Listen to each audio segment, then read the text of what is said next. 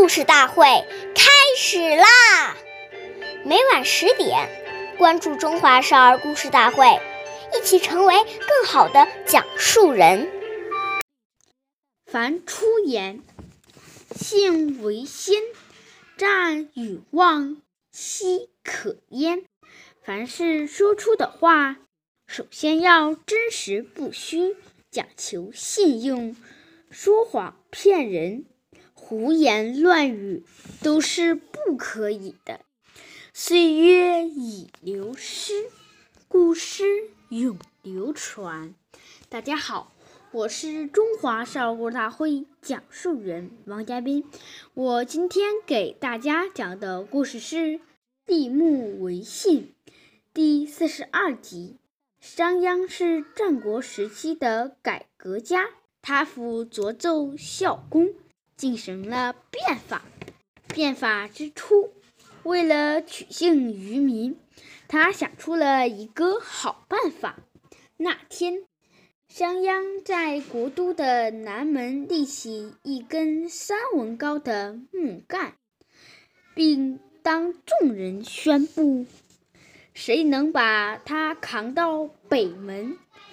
丧足黄金十两，可是到了下午还没有人去做。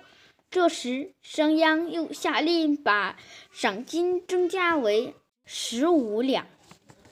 这时，一个人把木杠扛到了北门，商鞅马上把五十两黄金奖赏了，奖赏给了那人。人们见商鞅说到做到，以后推行什么重案，积极响应。商鞅变法，于是取得了巨大的成功。下面有请故事大会老师王老师为我们解析这段小故事，掌声有请。